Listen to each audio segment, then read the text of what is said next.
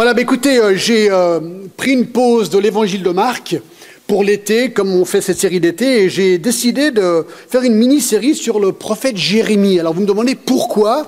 Ben en fait, j'en sais rien. J'ai aucune raison, sauf que j'ai toujours aimé Jérémie. Si vous regardez ma Bible, euh, chaque fois que je lis Jérémie, je marque ma Bible, je, je trouve l'histoire de ce prophète passionnant.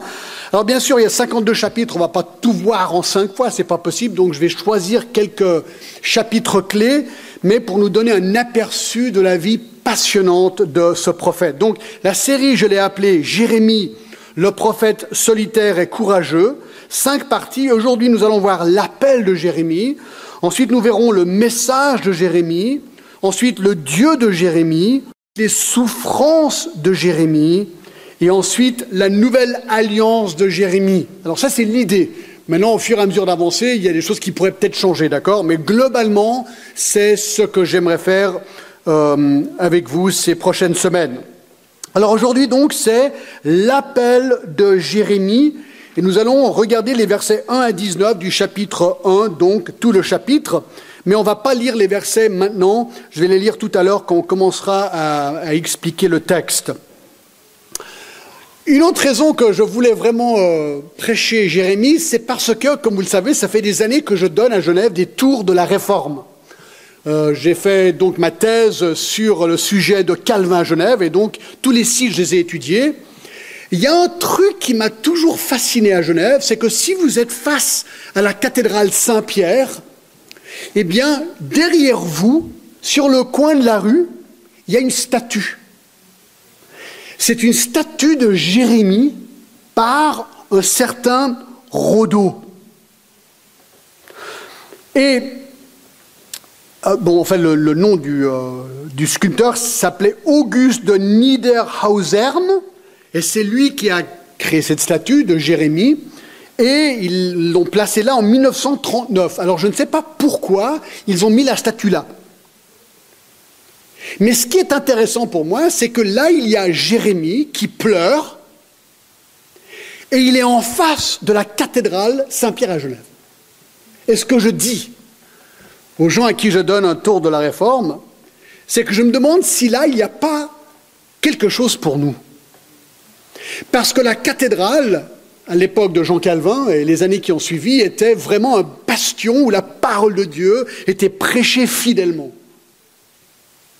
Et depuis bien longtemps maintenant, le libéralisme a envahi l'église protestante de Genève, où beaucoup de la Bible n'est pas prise comme étant littérale.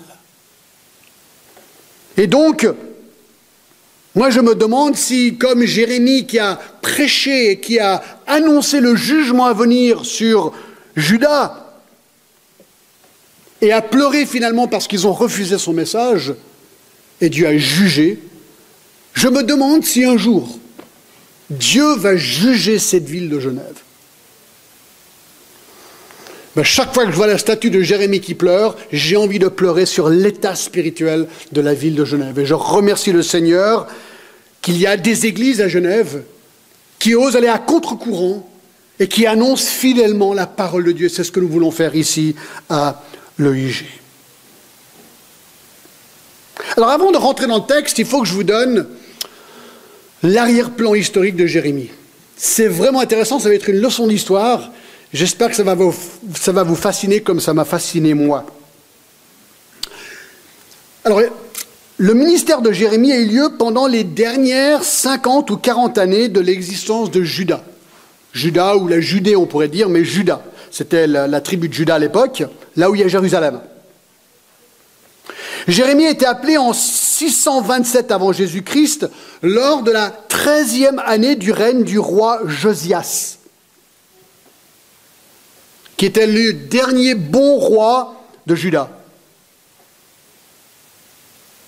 Le problème qui existait à l'époque est que Juda, malgré le règne et les réformes incroyables du roi Josias, était sous l'emprise de l'idolâtrie, qui avait été mise en place, l'idolâtrie, par son grand-père Manassé. Et ensuite, son fils ou le père de Josias, Amon. Alors, les réformes de Josias ont aidé à enlever les formes externes de l'idolâtrie, mais le cœur des gens n'a pas vraiment été changé. Et l'idolâtrie a continué. Alors j'aimerais vous montrer, euh, un, voilà, ce, ce plan va vraiment vous expliquer l'histoire et l'historique de ce qui se passe. On va commencer avec l'Assyrie. Je ne sais pas si vous voyez mon point rouge. Voilà. L'Assyrie en haut, d'accord?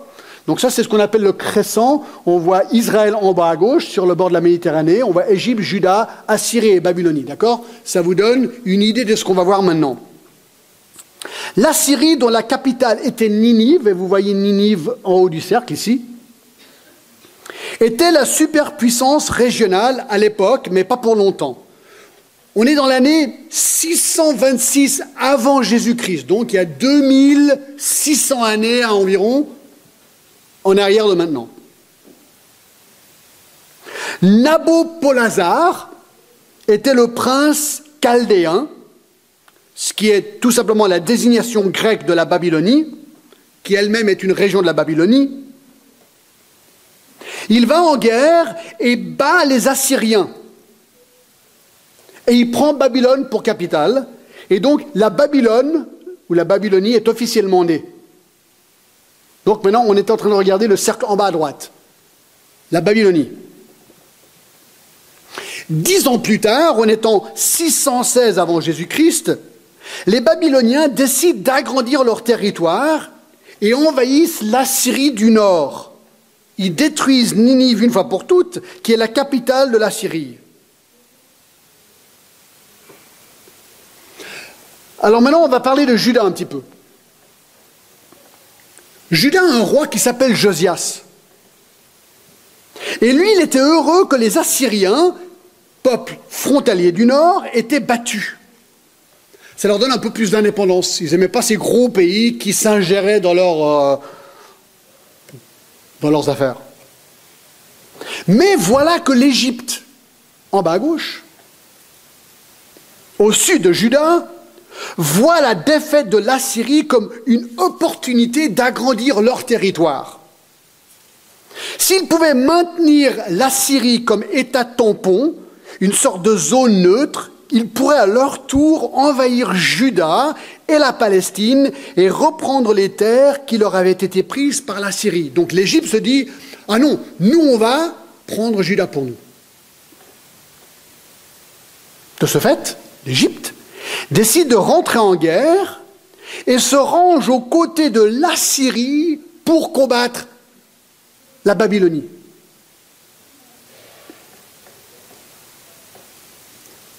En six cent neuf avant Jésus-Christ, un pharaon égyptien qui s'appelle Néco.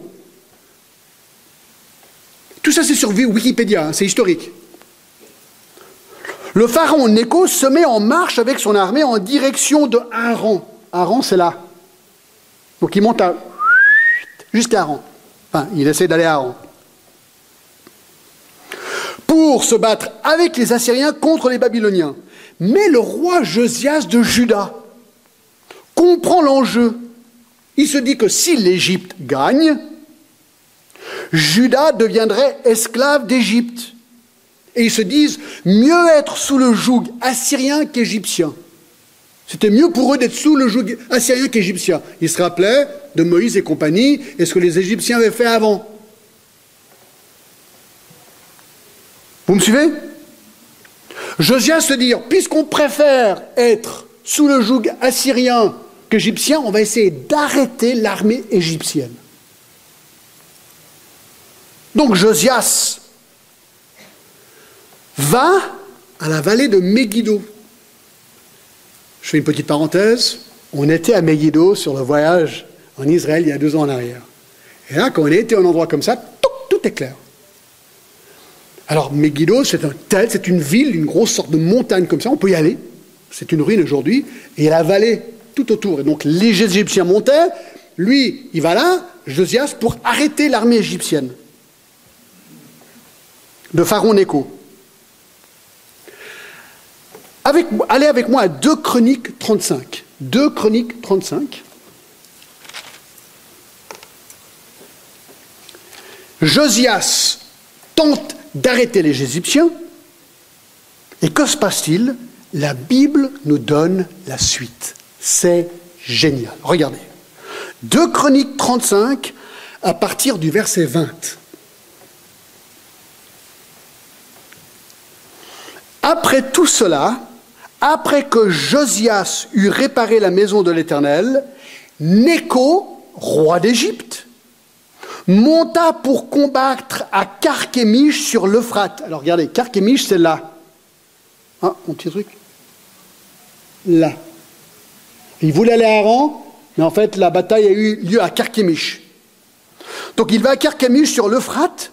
Josias marcha à sa rencontre, verset vingt et un, et Néco lui envoya des messagers pour dire « Qu'y a-t-il entre moi et toi, roi de Juda ? Ce n'est pas contre toi que je viens aujourd'hui, c'est contre une maison avec laquelle je suis en guerre. » Donc, contre Babylonie. « Dieu m'a dit de mater. » Donc, il y avait un message de Dieu au pharaon Néco, ça c'est intéressant. « Ne t'oppose pas à Dieu qui est avec moi de peur qu'il ne te détruise. » Mais Josias ne se détourna point de lui et il se déguisa pour l'attaquer, sans écouter les paroles de Néco qui venaient de la bouche de Dieu. Il avança pour combattre dans la vallée de Megiddo. Les archers tirèrent sur le roi Josias et le roi dit à ses serviteurs « Emportez-moi car je suis gravement blessé. » Donc le roi Josias est blessé gravement. Ses serviteurs, vingt-quatre, l'emportèrent du char, se mirent dans un second char qui était à lui et l'emmenèrent à Jérusalem. Il mourut et fut enterré dans le sépulcre de ses pères. Tout Juda et Jérusalem pleurèrent Josias. Alors, Josias meurt. L'Égypte donc gagne. Vous croyez qu'ils font quoi l'Égypte? Ils continuent. Donc, à Megiddo, Josias meurt, l'Égypte continue jusqu'à Carchemish. Et là, les Babyloniens les arrêtent. Alors, je vous montre un truc génial. Vous dites, mais pourquoi tu racontes tout ça? Verset vingt-cinq, premier mot. C'est quoi? Jérémie. Jérémie était prophète pendant tout ça. Regardez le chapitre trente-six, verset douze. Jérémie le prophète. Le chapitre trente-six, verset vingt et un. Jérémie. Le verset vingt-deux. Jérémie. Jérémie est impliqué dans cette histoire. Je continue. La ville de Carchemish, à partir de ce moment-là, devient la ligne de démarcation entre l'Égypte et la Babylonie, et ça pendant quatre ans. Ils se battent pendant quatre ans à Carchemish.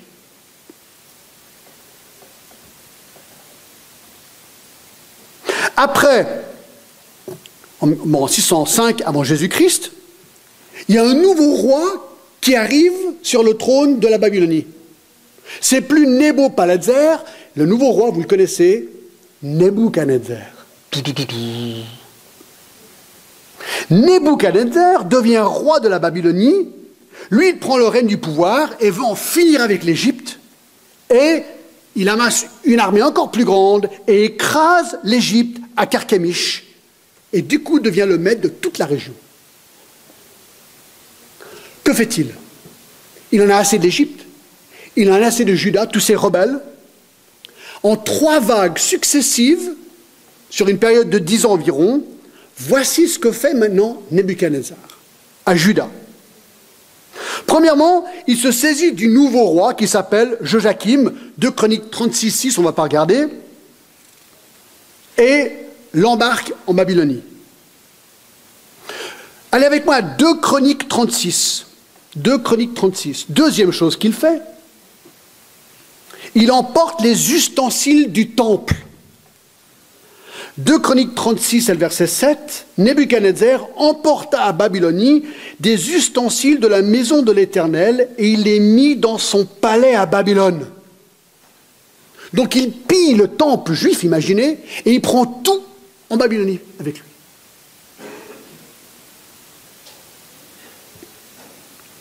Troisième chose qu'il fait, dans deux Rois, passage parallèle vingt-quatre, on le voit, et le verset quatorze, deux Rois vingt-quatre, quatorze, je lis, « Il emmena en captivité tout Jérusalem, tous les chefs, tous les hommes vaillants, au nombre de dix mille exilés, avec tous les charpentiers et les serruriers, il ne resta que les peuples pauvres du pays.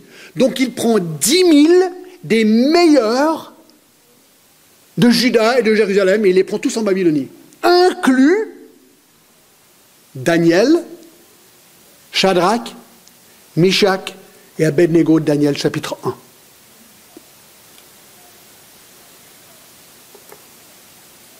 Inclut le prophète Ézéchiel.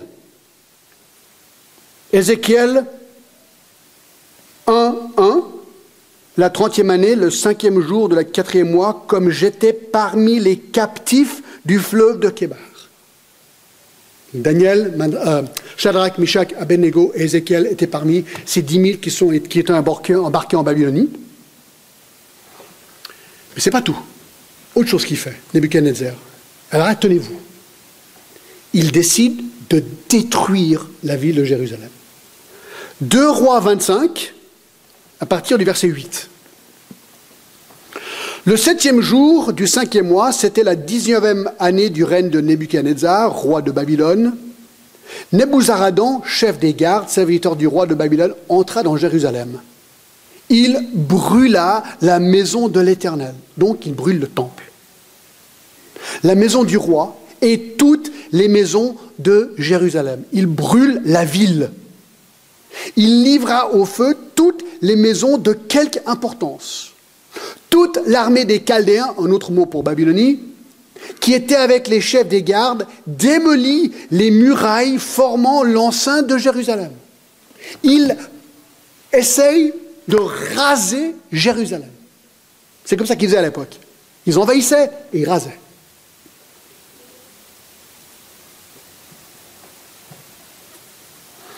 Allez avec moi à Jérémie cinquante-deux, dernier chapitre. Vous avez vu, on avait vu que Jérémie était prophète à cette époque. Ben lui, il y était. Lorsque Jérusalem est tombée, il y était. Et donc, il décrit ce qu'il a vu. Vous me suivez, ça va? C'est historique, hein, je vous ai annoncé que c'était historique. Mais c'est intéressant, moi, je trouve. Ah oui, c'est dans la Bible.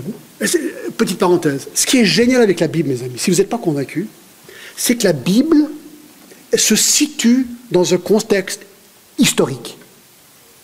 Ce n'est pas simplement des beaux ditons, comme ça, à droite, à gauche, qui sortent de l'air. C'est dans un contexte historique vérifiable. Jérémie cinquante-deux, un. Là, je vais lire quelques versets. Sédécias avait vingt et un ans. Lorsqu'il devint roi, il régna onze ans à Jérusalem. Sa mère s'appelait, et cetera. Verset deux. Il fit ce qui est mal aux yeux de l'Éternel, exactement comme avait fait Joachim.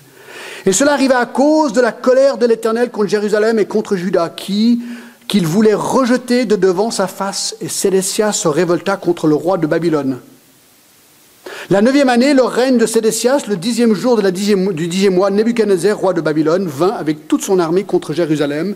Ils campèrent devant elle et enlevèrent des retranchements tout autour. La ville fut assiégée jusqu'à la onzième année du roi du Sédécias.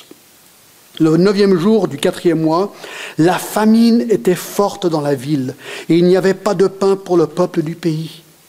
Alors la brèche fut faite à la ville et tous les gens de guerre s'enfuirent et sortirent de la ville pendant la nuit par le chemin de la porte entre les deux murs près du jardin du roi, tandis que les Chaldéens environnèrent la ville. Les fuyards prirent le chemin de la plaine. Mais l'armée des Chaldéens poursuivit le roi, et ils l'atteignirent, Sédécias, dans les plaines de Jéricho, et toute son armée se dispersa loin de lui. Ils saisirent le roi, le firent monter vers le roi de Babylone, à Ribla, dans le pays de Hamath, et il prononça contre lui une sentence. Le roi de Babylone fit égorger les fils de Sédécias en sa présence, et il fit aussi égorger tous les chefs de Juda à Ribla. Puis il fit crever les yeux à Sédécias et le fit lier avec des chaînes d'airain. Le roi de Babylone l'emmena à Babylone et il le tint en prison jusqu'au jour de sa mort. Il fait égorger ses fils devant lui et ensuite il crève ses yeux pour que la dernière chose qu'il, qu'il ait vue, c'est la mort de ses propres fils. Ça, mes amis, c'est de la cruauté.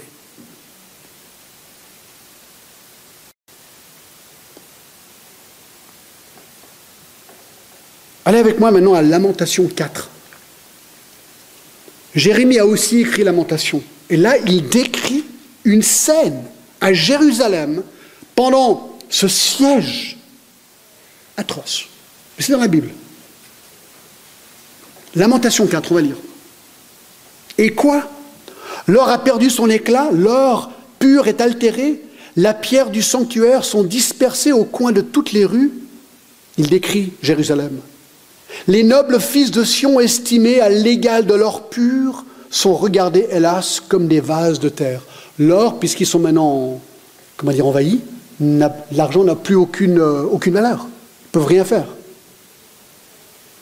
Trois, les chacals même présentent la mamelle et allaitent leurs petits, mais la fille de mon peuple est devenue cruelle comme les autruches du désert.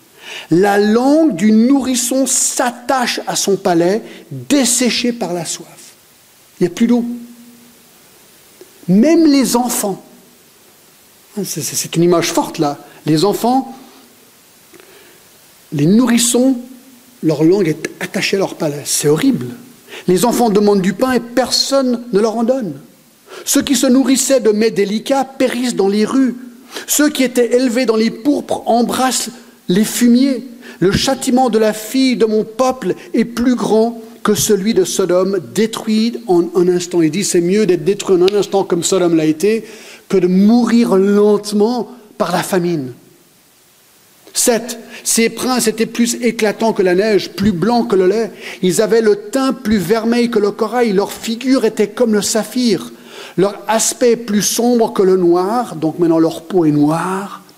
On ne les reconnaît pas dans les rues. Ils ont la peau collée sur les os, sèche comme du bois. Ceux qui périssent par l'épée sont plus heureux que ceux qui périssent par la faim, qui tombent exténués, privés du fruit des champs. Écoutez bien, les femmes, malgré leur tendresse, font cuire leurs enfants. Ils leur servent de nourriture au milieu du désastre de la fille de mon peuple. Quand leur enfant mourait, ils se disaient, mieux vaut le manger que de l'enterrer. Ça, mes amis, c'est une famine.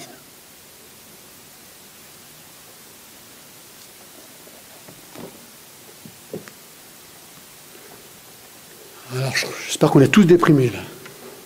C'est vraiment pas beau, vous êtes d'accord? Oui, mais John, pourquoi ça? Pourquoi c'est dans la Bible, ça?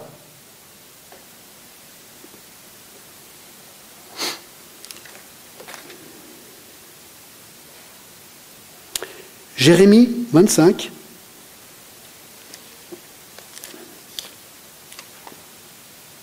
Non, excusez-moi. Non, non, non. Euh, Jérémie un.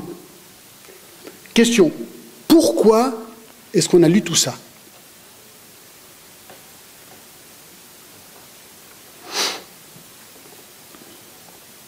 C'est ça la question.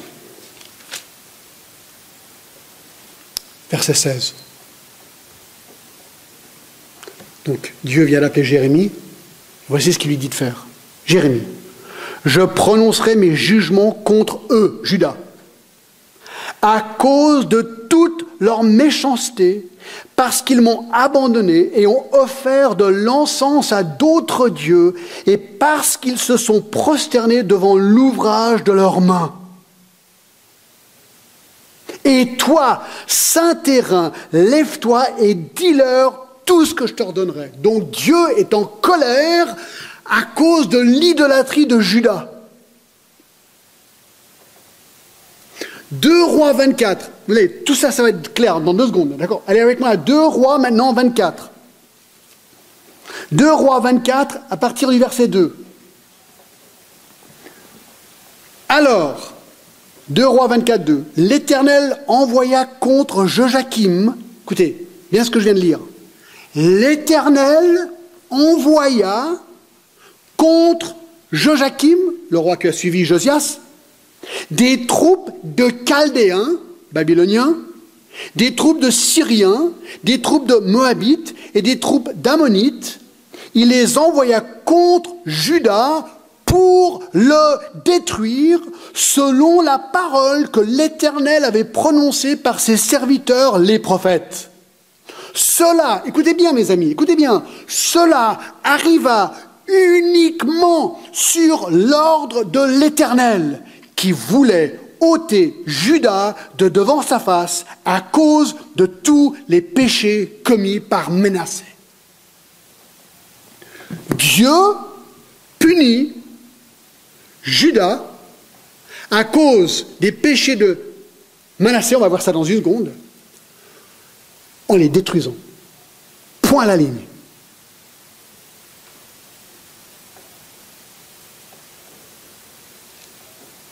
Et si on va à deux Rois vingt et un, on ne va pas tout lire maintenant. Ce qu'il vient de dire, les péchés de Manassé, c'est ce qui a vraiment fait Dieu en colère. Alors là, on a les péchés de Manassé. Manassé, vingt et un, Manassé avait douze ans lorsqu'il devint roi. Il régna cinquante ans à Jérusalem. Sa mère s'appelait Ephthiba. Il fit ce qui est mal aux yeux de l'Éternel, selon les abominations des nations que l'Éternel avait chassées devant les enfants d'Israël. Il rebâtit les hauts lieux qu'Ézéchias, son père, avait détruits. Il éleva des autels à Baal. Il fit une idole d'Astarté, comme avait fait Achab, roi d'Israël. Et il se prosterna devant toute l'armée des cieux et la servit. Il louait les étoiles. Il bâtit des autels dans la maison de l'Éternel, quoique l'Éternel ait dit « C'est dans Jérusalem que je placerai mon nom ». Il a viré Dieu du temple. Et là, il a loué et adoré d'autres dieux dans le temple de Dieu. Il bâtit des autels, verset cinq, à toute l'armée des cieux dans les deux parvis de la maison de l'Éternel. À la fin du verset six, il fit de plus en plus ce qui est mal aux yeux de l'Éternel afin de l'irriter.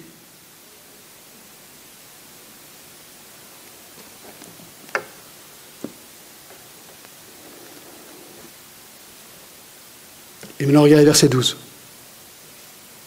Voici ce que dit l'Éternel, le Dieu d'Israël. Je vais faire venir sur Jérusalem et sur Juda des malheurs qui étourdiront les oreilles de quiconque en entendra parler.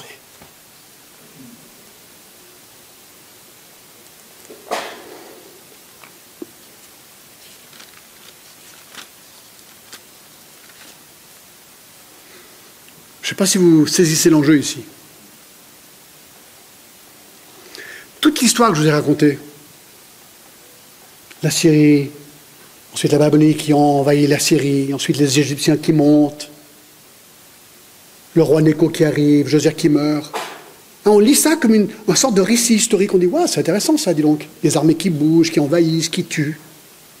Mais ce qu'on apprend, c'est que toutes ces armées ont été déplacées pour juger Juda à cause du péché d'un homme, Manassé. Moi, ça m'époustoufle, ça.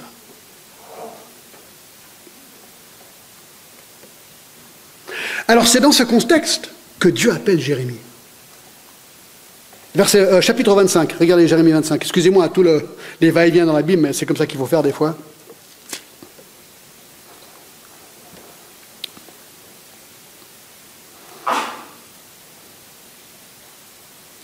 Dieu appelle Jérémie, lui dit, écoute, tu as un message à prêcher.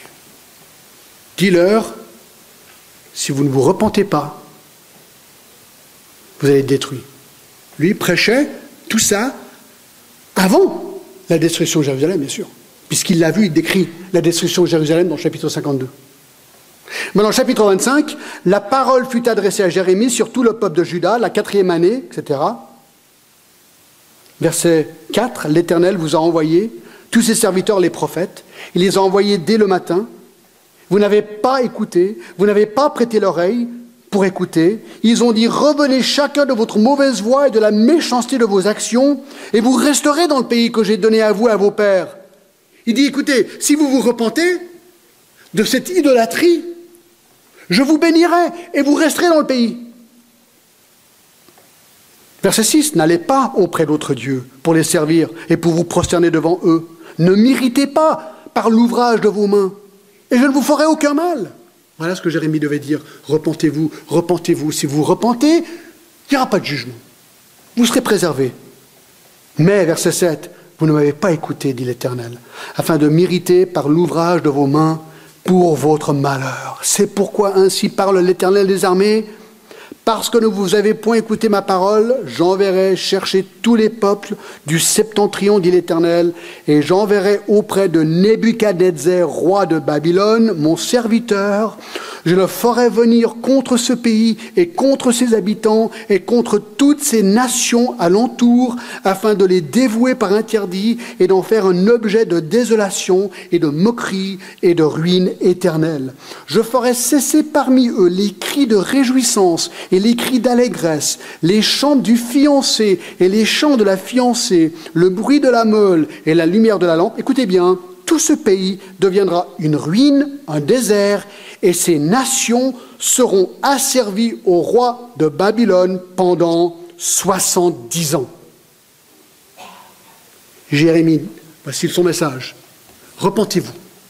Si vous ne vous repentez pas, Dieu va prendre le roi de Babylone, Nebuchadnezzar, il va venir, il va vous envahir, il va détruire Juda, il va détruire la ville, et il va vous prendre dix mille personnes, il va vous prendre à Babylonie, et ça va durer soixante-dix ans.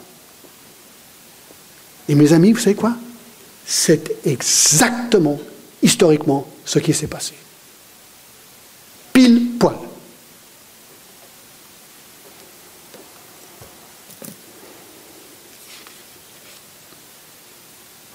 Cette prophétie a eu lieu six cent vingt-six avant Jésus-Christ. Elle s'est réalisée en cinq cent quatre-vingt-six avant Jésus-Christ, quarante ans plus tard. Pendant quarante ans, Jérémie a prêché ce message. Et pendant quarante ans, ils ont dit à Jérémie, « Tais-toi, tu nous déranges. »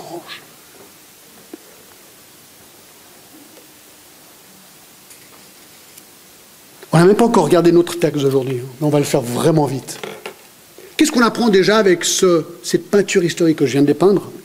Quelques points. La grâce de Dieu est longue et elle est patiente. Mais, deux, la grâce de Dieu ne dure pas pour toujours. Un jour, lorsque Dieu décide, elle vient à terme, et un jour, le jugement tombe. Moi, j'ai peur pour Genève. Honnêtement, hein, on est vraiment bien là, ici. Vraiment bien, tout va bien. À Genève, on a l'impression.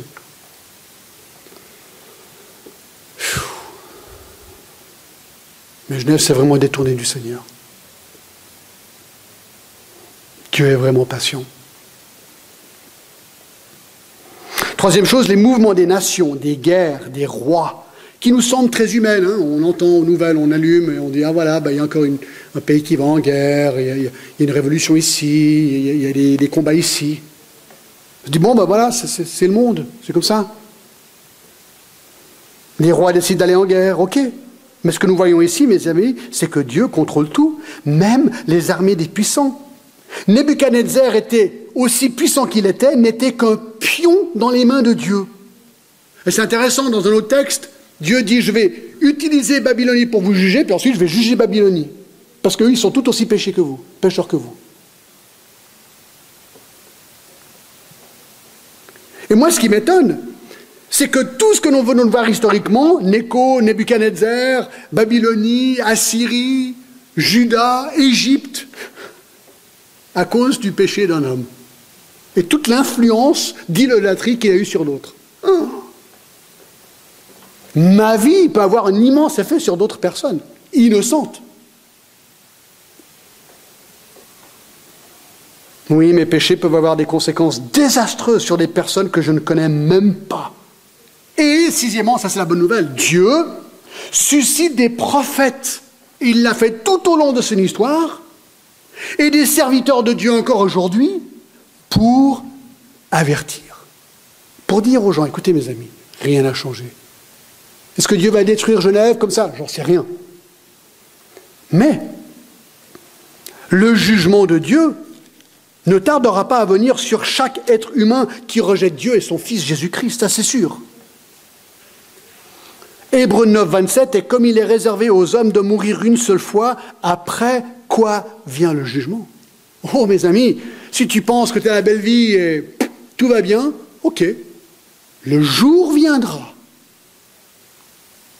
Si tu ne t'es pas tourné vers le seul et unique vrai Dieu et son Fils pour être pardonné tes péchés, tu seras jugé. Et ce sera encore pire que Jérusalem, Parce qu'une ruine éternelle, mes amis, ça c'est pas drôle.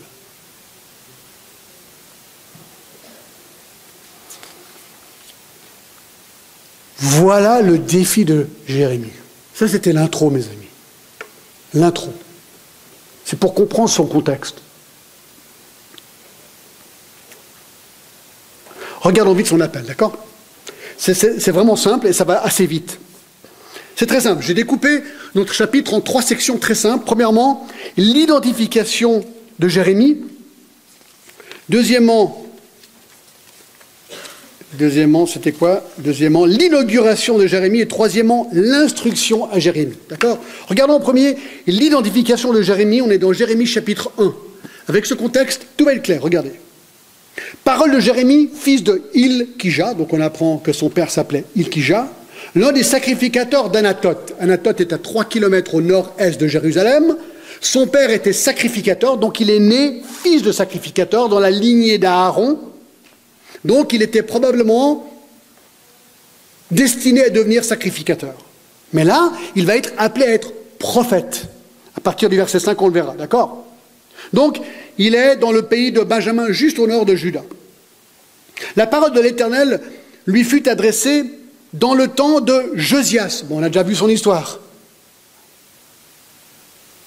Fils d'Amon, roi de Juda, la treizième année de son règne.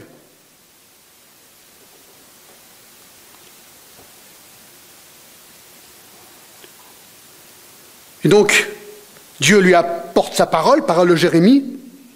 C'est Jérémie qui écrit cette, euh, comment dire, cette prophétie, verset un, verset deux, la parole de l'Éternel. Donc, il entend cette parole de l'Éternel pour lui annoncer ce qu'il va faire. On voit la datation, treizième année du règne du roi Josias. Il est devenu roi en six cent quarante avant Jésus-Christ, donc treize ans plus tard, équivaut à six cent vingt-sept avant Jésus-Christ. Et il est mort, Josias, deux rois vingt-trois vingt-neuf, en six cent neuf avant Jésus-Christ, tué par Pharaon. Donc, verset trois, regardez, au temps, euh, je continue, fils d'Amon, euh, au treizième année de son règne, et au temps de Joachim, fils de Josias, roi de Juda, jusqu'à la fin de la onzième année de Sédécias, fils de Josias, roi de Juda, jusqu'à l'époque où Jérusalem fut emmenée en captivité au cinquième mois. Donc, il date simplement la vie de Jérémie en tant que prophète, total quarante et un ans. quarante et un ans de ministère. Donc ça, c'est l'identification du, du prophète, tout simple. Deux, l'inauguration de Jérémie. L'inauguration de Jérémie, verset quatre. Son appel, incroyable ces versets, la parole de l'Éternel me fut adressée en ces mots.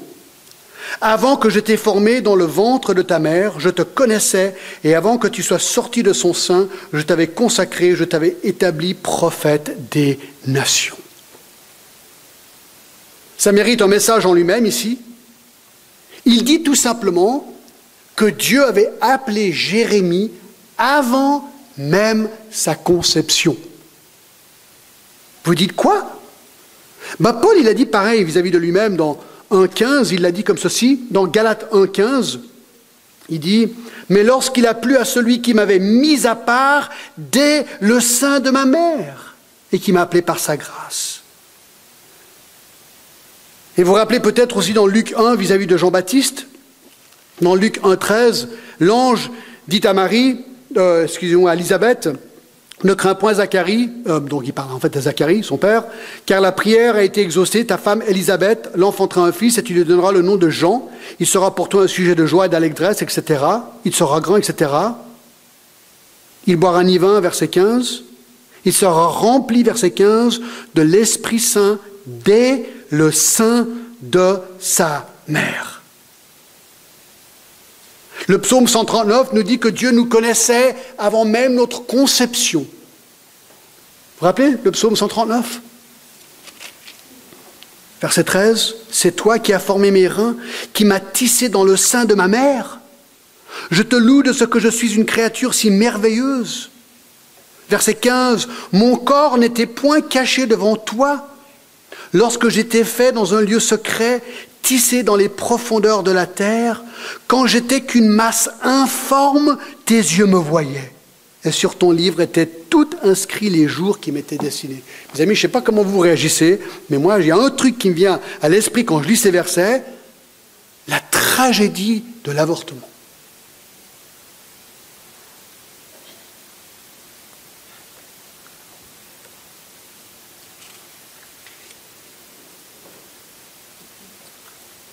Il dit au verset sept, « Avant que je t'ai formé dans le sein de ta mère, je te reconnaissais. Avant que tu sois sorti de ton sein, je t'avais consacré, je t'avais établi prophète des nations. »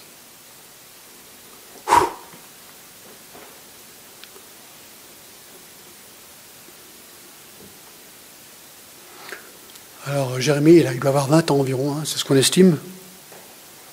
Sa réaction, bon, d'humilité, un peu comme Moïse, et bien l'autre, « Ah, Seigneur éternel », verset six, « mais je ne sais pas parler ».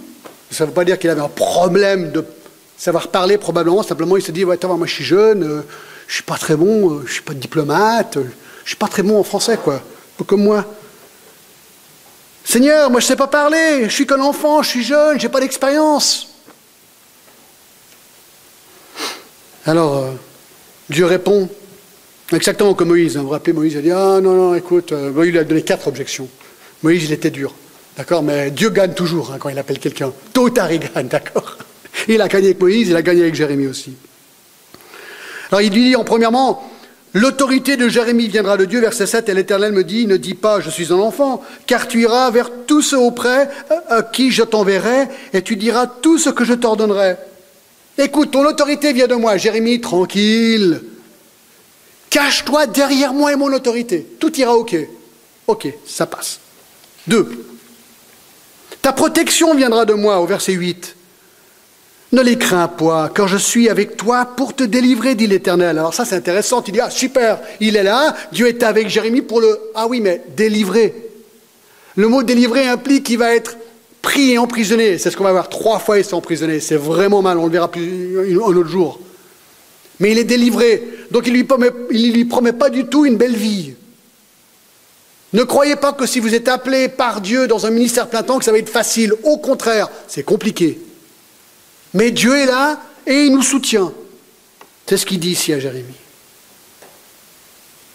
Et ensuite il lui dit, « Ne t'en fais pas, Jérémie, le message que tu vas porter est le mien. » Verset neuf, « Puis l'Éternel étendit sa main et toucha ma bouche. » Et l'Éternel me dit, « Voici, je mets mes paroles dans ta bouche. » Mes amis, si vous voulez une définition du ministère, le voici. Un serviteur de Dieu fait une chose, il prend la parole de l'Éternel et il la porte au peuple. Point à la ligne. Et vous avez vos Bibles pour vérifier si vraiment celui qui parle d'ici annonce le texte et rien d'autre. Et s'il annonce autre chose, reprenez-le. Point à la ligne. C'est aussi simple que ça. On doit apporter les paroles de Dieu. C'est ce qu'il dit au verset neuf.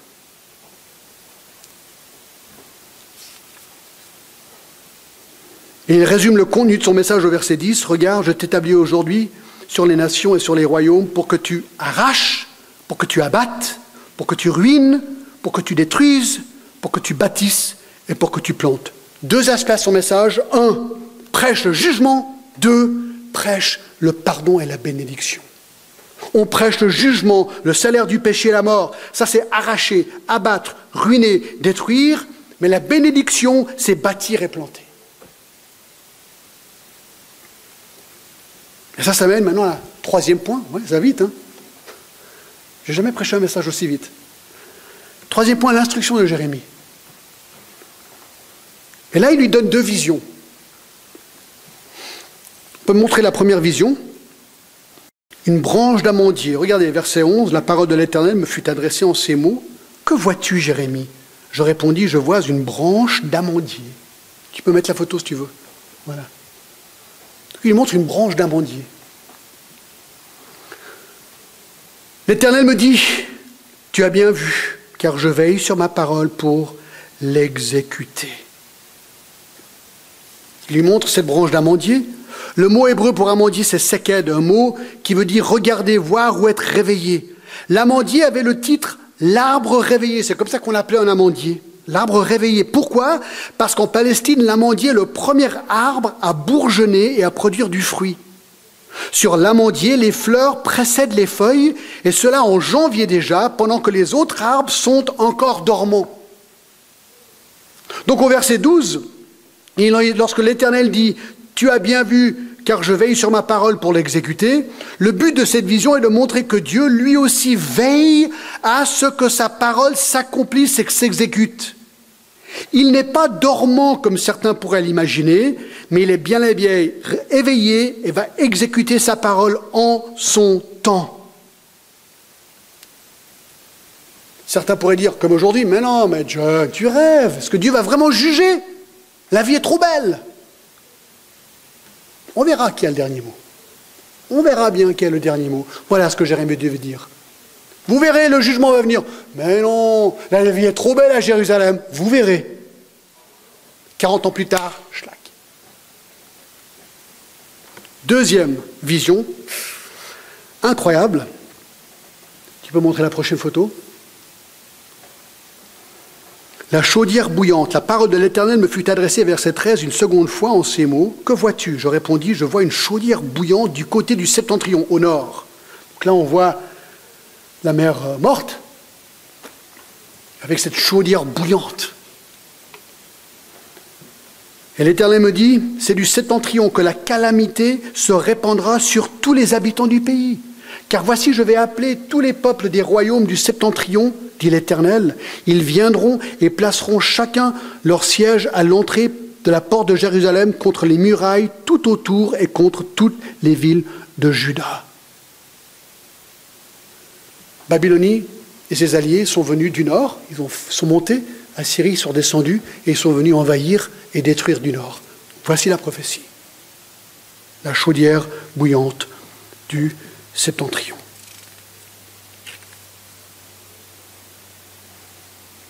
Au moment dans l'histoire où l'Assyrie arrivait à la fin de son existence, avec la mort de son dernier gros souverain, les Juifs en Judée étaient inclinés à croire que les menaces du Nord étaient terminées. C'est pourquoi ils se sont moqués de, de, de, de Jérémie. Ils se sont dit, « Tu rêves, tu ne sais pas de quoi tu parles. » Non, non, non, non, tu verras, vous allez voir, ils vont venir du Nord. Mais non, tu rêves. Mais il avait raison.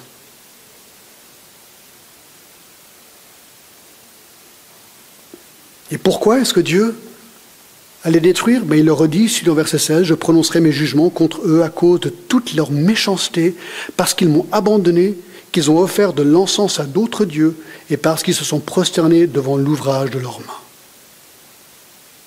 Et là, il donne une exhortation à Jérémie, auto-explicative, « Et toi, Jérémie, saint terrain, lève-toi, et dis-leur tout ce que je t'ordonnerai. Ne tremble pas en leur présence, de peur que je ne leur fasse trembler devant eux. » Ah, il avait peur. Ben, imaginez. « Voici, je t'établis en ce jour sur tout le pays comme une ville forte, une colonne de fer et un mur d'airain, contre les rois de Juda, contre les chefs, contre ses sacrificateurs et contre les peuples du pays. » Jérémie est tout seul contre tous. Waouh! Et ça, c'est pas encourageant, verset dix-neuf. « Ils te feront la guerre. Mais ils ne te vaincront pas, car je suis avec toi pour te délivrer, dit l'Éternel. »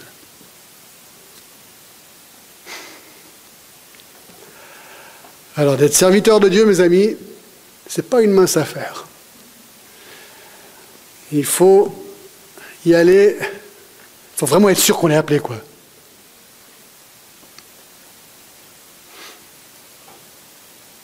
Ouais. Alors, comment est-ce qu'on conclut? Cinq choses très rapides. Cinq verbes. Un. Dieu règne. Dieu règne. Dieu règne. Deux. Dieu juge. Dieu juge.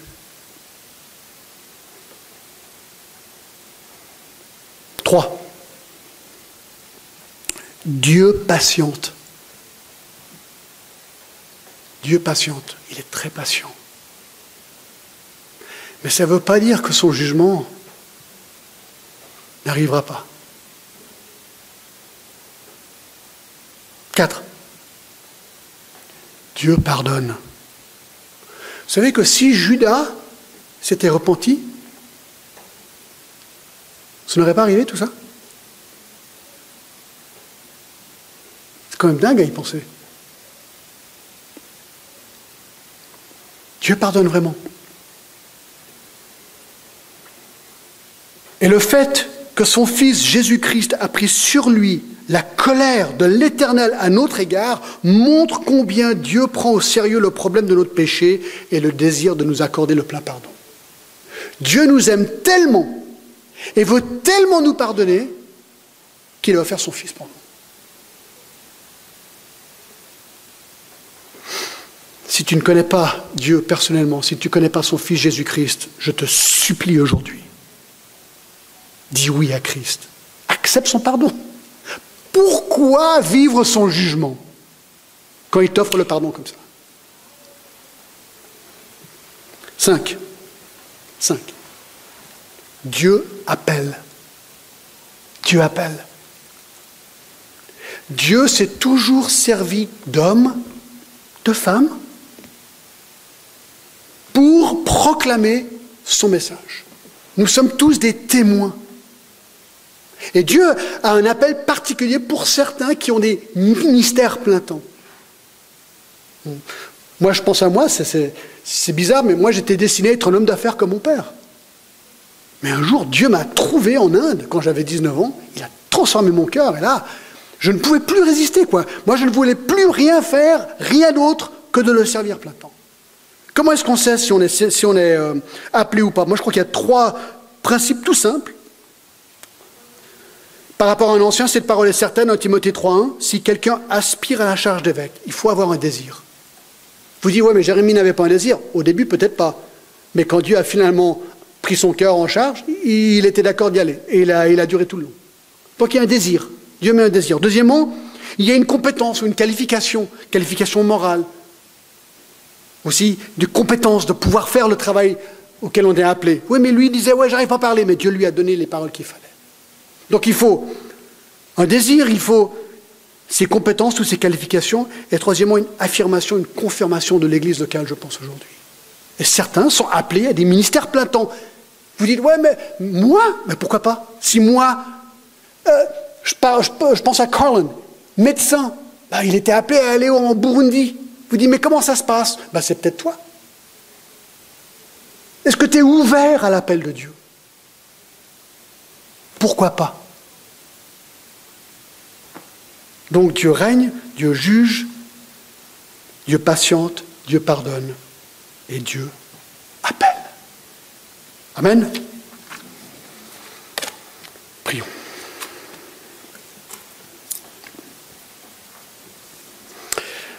Waouh Seigneur, là on a vraiment fait un gros morceau d'histoire dans la Bible et juste le premier chapitre de Jérémie, Seigneur. C'est fascinant, c'est incroyable, c'est merveilleux de voir cet homme qui a dit oui à ton appel et que tu as utilisé avec très peu de fruits puisque tout ce qu'il a prêché était refusé. Seigneur, aide-nous à être courageux, à annoncer la vérité autour de nous, même s'il est rejeté, Seigneur, sachant que tu auras le dernier mot. Aide-nous à prêcher Christ, Seigneur. Ton amour, ton jugement, certes, mais ton pardon aussi. Et si quelqu'un ici ne connaît pas Christ ce matin, Seigneur, que tu puisses toucher leur cœur et qu'ils puissent dire oui, oui, je veux être épargné du jugement. Je veux être pardonné et connaître Dieu personnellement par son Fils Jésus-Christ. Seigneur, merci pour toutes ces choses. Et nous nous réjouissons déjà de la suite. À toi la gloire. Au nom de Jésus.